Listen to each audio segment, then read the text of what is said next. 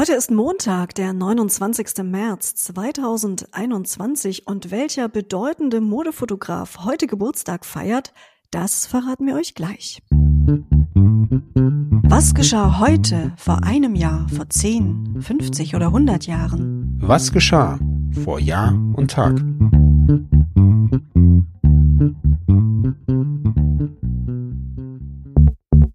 Vor einem Jahr. Der 29. März 2020 war für die Fans der Lindenstraße ein trauriger Tag. Die 1758. und damit letzte Folge der beliebten Serie flimmerte über die Bildschirme. Die erste Folge war im Dezember 1985 ausgestrahlt worden. Mutter Weimers Küche aus der Serie ist ebenso wie die Leuchtreklame des Restaurants Akropolis übrigens im Haus der Geschichte in Bonn als Museumsstück zu bewundern. Vor zehn Jahren Heute vor genau zehn Jahren, am 29. März 2011, kam in Berlin die Deutsche Islamkonferenz zusammen. In dieser Sitzung war über Fragen zum muslimischen Religionsunterricht beraten worden.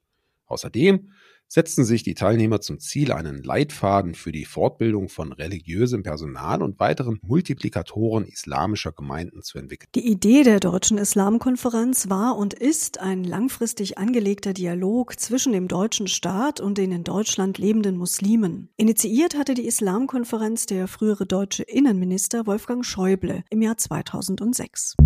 Vor 25 Jahren am 29. März 1996 vereinbarten die Staatspräsidenten von Russland, Kasachstan, Kirgisien und Weißrussland die Gründung der Gemeinschaft integrierter Staaten, abgekürzt GIS, um ihre Zusammenarbeit zu intensivieren. Im April 96 unterzeichneten die vier Staaten dann einen entsprechenden Vertrag über die Gründung der Gemeinschaft nach EU-Vorbild. Der damalige russische Präsident Jelzin hatte auch Bulgarien eingeladen, der Gemeinschaft beizutreten. Die Regierung winkte aber ab. Im Februar 99 trat dann auch Tadschikistan bei. Tatsächlich nahmen die vereinbarten übernationalen Institutionen faktisch nie ihre Arbeit auf. Im Oktober 2000 beschlossen die GES-Mitglieder die Bildung der Eurasischen Wirtschaftsgemeinschaft. Vor 50 Jahren. Heute vor 50 Jahren, am 29. März 1971, wurde William Kelley Leutnant im Vietnamkrieg von einem amerikanischen Militärgericht dessen Mordes an 22 Zivilisten in dem südvietnamesischen Dorf My Lai für schuldig befunden. Das Urteil bezog sich auf das Massaker amerikanischer Soldaten unter dem Kommando Calais 1969 bei dem bis zu 500 Vietnamesen gestorben sein sollen. Kelly wurde zu einer lebenslangen Haftstrafe verurteilt. Präsident Richard Nixon verfügte Anfang April 71 allerdings seine Haftentlassung. Kelly bekam lediglich Hausarrest. 1974 wurde er dann begnadigt. Er war der Einzige, der vor Gericht für das Kriegsverbrechen zur Verantwortung gezogen wurde. Vor 75 Jahren. Am 29. März 1946 ordneten die Sowjets in Deutschland die sofortige Demontage sämtlicher elektrischer Eisenbahnstreckeneinrichtungen in der späteren DDR an. Auch alle Elektrolokomotiven mussten an die UdSSR ausgeliefert werden. Ja, wir wollen euch nicht länger auf die Folter spannen. Der berühmte Modefotograf, der heute Geburtstag feiert, ist Bruce Weber, geboren am 29. März 1946 in Pennsylvania. Ihr kennt ihn bestimmt vielleicht nicht als Person, aber seine Werbekampagnen. Er hat nämlich für Calvin Klein, Abercrombie Fitch und für Ralph Lauren fotografiert. Außerdem für die Magazine GQ und Rolling Stone. Weber ist hauptsächlich in der Modefotografie tätig, drehte aber auch einige Dokumentarfilme, wie zum Beispiel Broken Noses über junge Boxer oder auch den Antikriegsfilm A Letter to True, der 2004 die Berlinale eröffnete.